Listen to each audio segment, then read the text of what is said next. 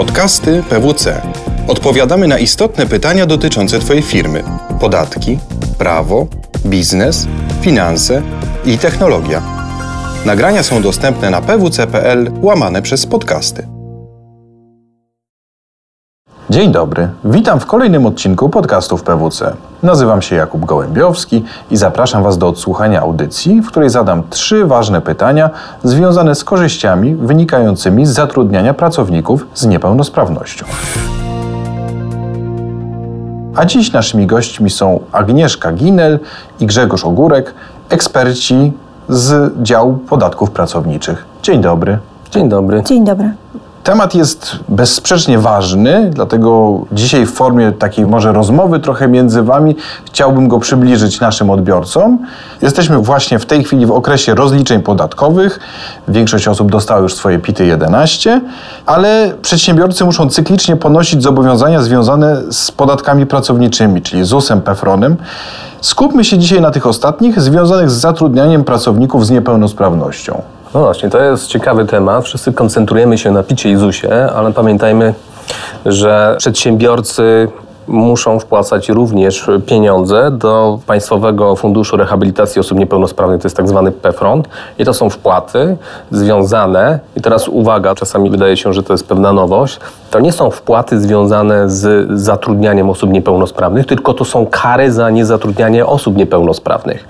Czyli przedsiębiorcy, którzy nie zatrudniają osób niepełnosprawnych, muszą płacić karę. I to całkiem sporą tą karę, bo to jest około 1900 zł miesięcznie za każdą brakującą osobę. I dla przypomnienia, pamiętajmy, że jeżeli pracodawca nie zatrudnia 6% pracowników, czyli przy zatrudnieniu 100 pracowników 6 osób powinno być osobami niepełnosprawnymi, pracodawca płaci po 1900 zł miesięcznie za każdą brakującą osobę niepełnosprawną. Co więcej, jeżeli już zostanie przekroczony ten próg 6%, to pracodawca przestaje płacić tą karę. I to jest dobra wiadomość. Dokładnie. Przekroczenie 6% zatrudnionych pracowników niepełnosprawnych nadaje zupełnie inne uprawnienia przedsiębiorcy przestaje taki pracodawca płacić tak zwane kary na PEFRON, a uzyskuje zupełnie inne możliwości, czyli możliwość wnioskowania o wypłatę dofinansowania do każdego zatrudnionego pracownika niepełnosprawnego. Ta grupa pracodawców, którzy mogą się ubiegać o dofinansowanie jest tutaj rzeczywiście znacznie szersza, bo może też o takie dofinansowanie wnioskować i taki przedsiębiorca, który ma mniejsze zatrudnienie, czyli poniżej 25 etatów, on nie musi spełniać warunku 6% niepełnosprawnych, ale też zakłady pracy chronionej. Są to zakłady, w których zatrudnienie niepełnosprawnych jest rzeczywiście dużo bardziej skumulowane. No, pytanie, jak wyglądają te korzyści faktyczne, które już uzyskujemy po zatrudnieniu tego grona osób niepełnosprawnych, które przekraczają nam ten limit? Korzyści, mówiąc w skrócie, jest to zwrot, e, czyli rekompensata części kosztów płacy, które ponosi pracodawca. No ale z punktu widzenia pracownika to też są ogromne korzyści, bo to i miejsce pracy dla osoby niepełnosprawnej, i źródło dochodu, i rehabilitacja zawodowa, która jest też jakby takim dodatkowym celem tutaj. Może powiedzmy konkretnie już o kwotach, jakich rozmawiamy odnośnie tych dofinansowań, bo myślę, że to może być najistotniejsza kwestia. W zależności od tego, jakim stopniem niepełnosprawności legitymuje się pracownik niepełnosprawny, są to kwoty rzędu od 450 do 1800 zł na jednego pracownika miesięcznie. Co jakbyśmy założyli, że przy zatrudnieniu około 25 pracowników z niepełnosprawnością daje średnio możliwość otrzymania wsparcia w wysokości ponad 11 tysięcy do prawie 45 tysięcy złotych takiego wsparcia na miesiąc dla jednego pracodawcy. Ta rozpiętość kwot jest oczywiście bardzo duża, bo ona e, zależy od tego, z jakim stopniem mamy skumulowane zatrudnienie u siebie w firmie. Natomiast pamiętajmy też o takim dodatkowym elemencie finansowym, który może się pojawić e, w przypadku pracowników, którzy posiadają tak zwane schorzenia szczególne. W takiej sytuacji na każdego pracownika niepełnosprawnego pracodawca może otrzymać taki bonus, dodatkowo zwiększając kwotę dofinansowania o 600 zł miesięcznie na jednego jednego pracownika. No właśnie, czyli jakby podsumowując, to są całkiem spore pieniądze i przypomnijmy, że to są pieniądze, które otrzymuje pracodawca od PFRON-u i one są jakby rekompensatą za to, że zatrudniliśmy osoby niepełnosprawne. Więc to nie są pieniądze, które powinny być przeznaczane na osoby niepełnosprawne. Oczywiście mogą być, ale one wpływają z powrotem do firmy i mogą być wykorzystane na cokolwiek. Albo prezes może sobie kupić nowy samochód, albo rozdać pracownikom. To nie są pieniądze, jeszcze raz przypomnijmy, które trzeba wydatkować na osoby niepełnosprawne. Ale żeby to otrzymać, z kolei takie dofinansowanie, no to trzeba spełnić szereg konkretnych warunków. I tu już zaczynają się nam pewne schody, prawda? Dokładnie tak. E, podstawowe warunki, które należy spełnić, to jest oczywiście zatrudnienie pracownika niepełnosprawnego, a pracownik niepełnosprawny to w myśl przepisów ustawy o rehabilitacji osoba, która musi się legitymować dokumentem potwierdzającym status osoby niepełnosprawnej, czyli ważnym orzeczeniem o zakwalifikowaniu przez organy orzekające do jednego z trzech stopni niepełnosprawności lekkiego, umiarkowanego bądź znacznego. Musimy zatrudniać takiego pracownika na umowę o pracę, bądź umowę powołania, wyboru, mianowania, bądź spółdzielczej umowy o pracę. Co ważne, nie mogą być to umowy o dzieło, bądź umowy zlecenie, czyli umowy cywilnoprawne. No i chyba taki najistotniejszy element z takich podstawowych warunków, to z racji tego, iż dofinansowanie stanowi zwrot, taką rekompensatę poniesionych kosztów płacy, to pracownik, na którego chcemy wystąpić o wypłatę dofinansowania, musi otrzymywać zgodnie z terminem koszty płacy, muszą być opłacone zgodnie z terminami wszystkie elementy wynagrodzenia, wszystkie elementy kosztów płacy pracownika, czyli składki ZUS, zaliczki na podatek dochodowy. Tutaj ustawodawca przewidział oczywiście możliwość przekroczenia i opóźnienia w poniesieniu tych części kosztów płacy poza wynagrodzeniem, natomiast określił też jasne warunki terminologiczne co do takich opóźnień. No właśnie, bo jakby z naszego doświadczenia wynika, że jakby możemy spełniać te warunki, natomiast z drugiej strony przy samym wnioskowaniu o dofinansowanie wiemy, że niektóre z tych warunków sprawiają sporo trudności przedsiębiorcom. Też jak wnioskowaliśmy, składaliśmy takie wnioski, to też musieliśmy dokonywać szczególnych analiz. No i wiemy, że właśnie niektóre z tych warunków są na tyle i konstrukcja jest na tyle skomplikowana, że niestety wymaga jakby dokładniejszej analizy. Jakbyśmy mogli może krótko powiedzieć, kiedy mamy najczęściej problemy, które występują u naszych przedsiębiorców w ogóle, można powiedzieć. Dokładnie. Te warunki, o których wcześniej wspomniałam, to wydaje się, że są takie proste do zweryfikowania, proste do spełnienia.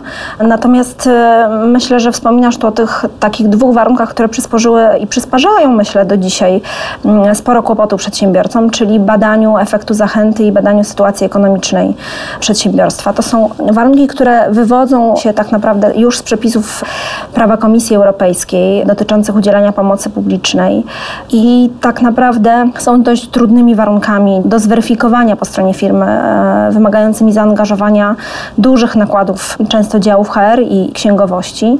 Wspomnę, że wystąpienie tak zwanego efektu zachęty w świetle przepisów, które regulują e, zasady udzielania pomocy publicznej, to jest spełnienie warunku, który jest niezbędny do udzielenia tej pomocy.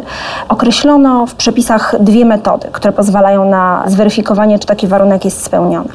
Albo jest to metoda ilościowa, albo metoda jakościowa. I teraz kalkulując ilościowo, czy spełniamy taki warunek, czy przedsiębiorca spełnia taki warunek, wystarczy zbadać, czy zatrudnienie pracownika niepełnosprawnego na moment jego przyjęcia do pracy spowoduje przyrost netto osób zatrudnionych w stosunku do poprzedzających 12 miesięcy. Natomiast z racji tego, że nie zawsze jest to możliwe do wykazania, no, z racji tego, że, że mamy różne sytuacje w firmach, tak, zwolnienia, odejścia, e, ruchy kadrowe, jest też druga metoda, która pozwala na, na spełnienie tego warunku, metoda jakościowa.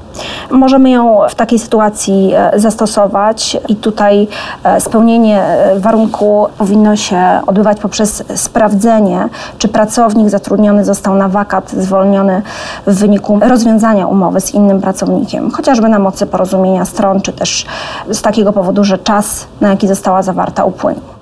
No właśnie, no jeżeli weźmiemy zatem pod uwagę duże przedsiębiorstwo i sporą rotację pracowników, no to żeby zbadać ten efekt zachęty, no to trzeba naprawdę niezłego wysiłku, w szczególności e, działów HR-owych, które muszą monitorować, czy każdy z nowo zatrudnionych pracowników niepełnosprawnych albo spowodował wzrost tego zatrudnienia, albo zajął odpowiednie zwolnione stanowisko, prawda? Nie zapominajmy też o konieczności ponownego badania tego warunku w przypadku przejęcia pracowników na przykład przez inny podmiot. No ale to jakby nie jest koniec tej historii związanej z badaniem efektu zachętu i tego e, standingu ekonomicznego firmy, bo chyba należałoby tutaj dodać, że w ramach naszego doradztwa udało nam się jednak wypracować pewne rozwiązania, które jak pokazuje praktyka w bardzo skuteczny sposób pozwalają na ocenę właśnie między innymi tego warunku, prawda? W szczególności tutaj przedsiębiorcy mieli swego czasu pewną trudność związaną z ustalaniem sytuacji ekonomicznej według kryteriów unijnych. I teraz pytanie zawsze, które się pojawiało, to jest takie, czy trudna sytuacja ekonomiczna przedsiębiorstwa według kryteriów unijnych również dyskwalifikuje z możliwości otrzymania pomocy i co to właściwie oznacza albo można nawet na dzień dzisiejszy powiedzieć oznaczało? Faktycznie jest to taki e, drugi duży i ważny warunek do spełnienia przez przedsiębiorcę, bo unijne przepisy mówią jasno, że przedsiębiorca, który znajduje się w trudnej sytuacji ekonomicznej, nie może otrzymać pomocy publicznej w formie subsydiów płacowych. I teraz Pracodawcy wnioskujący o wypłatę dofinansowania przekazują do PEFRON e, sprawozdania finansowe, ale też co miesiąc informują o, o swojej sytuacji ekonomicznej poprzez złożenie odpowiednich formularzy i, i przekazanie tam informacji, które dotyczą szeregu czynników ekonomicznych. One się wiążą i z formą prowadzonej działalności, i z poinformowaniem, czy nasze kapitały e, rosną bądź maleją, czy zauważamy rosnące straty, czy przedsiębiorca zauważa zadłużenie.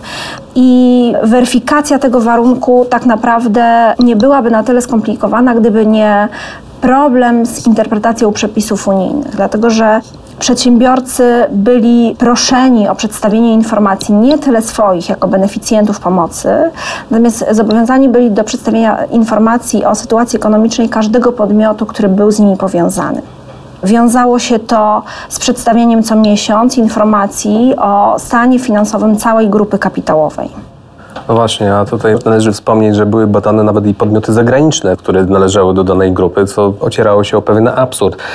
Ale uwaga, to restrykcyjne podejście uległo zmianie na korzyść przedsiębiorców i to przy można by powiedzieć, przy naszym współudziale jako PWC. Dokładnie tak. W 2017 roku Komisja Europejska przygotowała projekt zmian do rozporządzenia, które reguluje zasady udzielania pomocy publicznej w formie dofinansowania. Projekt ten nie przewidywał zmian w tym zakresie, natomiast rząd polski w ramach uwag, które były wnoszone podczas pierwszej tury konsultacji publicznych, jakie prowadziła Komisja Europejska, podniósł tą problematykę, problematykę braku jednolitego podejścia do definiowania przedsiębiorstwa jako beneficjenta pomocy. I to rzeczywiście było bardzo zbieżne ze stanowiskiem, które myśmy również wypracowali e, w tej sprawie bo w praktyce oznaczało to traktowanie beneficjenta działającego w grupie jako jeden podmiot gospodarczy, Szło to w kierunku takim, że wystarczyło, że jeden z e, podmiotów, który nie był beneficjentem tej pomocy, będący w trudnej sytuacji ekonomicznej, zarażał całą grupę, co prowadziło do dyskwalifikacji możliwości otrzymania tej pomocy. No właśnie, w ramach naszego doradztwa dosyć często zmierzaliśmy z takimi negatywnymi efektami takiego podejścia, dlatego że stanowiono pewien czynnik demotywujący w związku na przykład z przejmowaniem jakichś firm, które są upadające i próbą ich ratowania, albo na przykład większe podmioty czy też grupy nie chciały mieć startupów w gronie tych spółek e, z grupy, które mogłyby im potencjalnie właśnie zaniżać tą sytuację ekonomiczną i przez to uniemożliwiać e, otrzymanie takiego dofinansowania.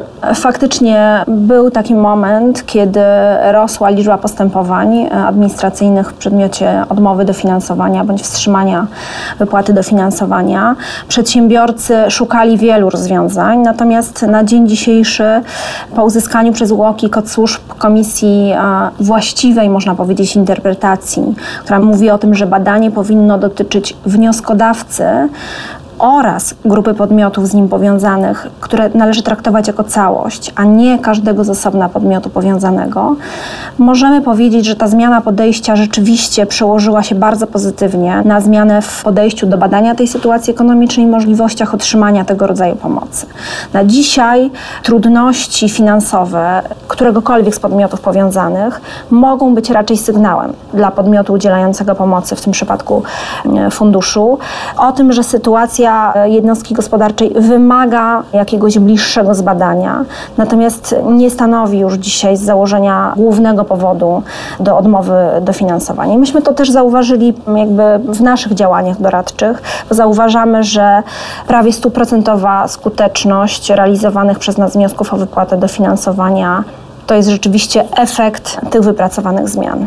Reasumując, można powiedzieć, że tak, mamy wpłaty na PEFRON, ale niekoniecznie mamy również pewne korzyści wynikające z PEFRONu, czyli możemy dostać dofinansowania, ale żeby dostać dofinansowania musimy spełnić pewne warunki i to niestety te warunki musimy weryfikować miesiąc w miesiąc. Te warunki czasami są dosyć skomplikowane, jeżeli chodzi o ich analizę i interpretację.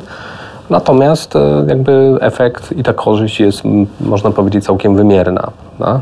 No właśnie, czyli pamiętajmy, że zatrudniając niepełnosprawnego pracownika, e, poza tym, że podejmujemy działania bardzo pożądane społecznie, też podejmujemy działania mające wpływ na sferę finansową przedsiębiorstwa. I pamiętajmy też o tym, że to restrykcyjne podejście, o którym mówiliście w Waszej rozmowie, uległo zmianie, no i że grupy podmiotów powiązanych traktowane są jako całość, a nie każdy z osobna, co sprzyja uzyskiwaniu dofinansowania. Bardzo dziękuję za wysłuchanie tego odcinka, a Agnieszce i Grzegorzowi za to, że podzielili się z nami swoją wiedzą. Dziękujemy. Podobał Ci się odcinek? Podziel się z innymi oraz śledź nasze kanały. Więcej podcastów PWC znajdziesz na stronie pwc.pl ukośnik podcasty oraz w aplikacjach iTunes i Google Music. Do usłyszenia w kolejnym odcinku.